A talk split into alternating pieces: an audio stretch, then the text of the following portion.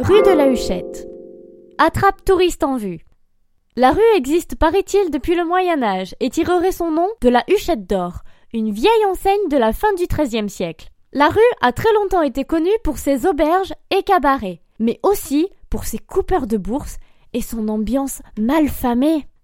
Aujourd'hui, la rue est presque exclusivement piétonne et a retrouvé son animation grâce aux nombreux restaurants méditerranéens destinés principalement aux touristes. Buzzy Tip. N'hésite pas à y faire un tour si les restaurants hors de prix et sans beaucoup de charme sont à ton goût.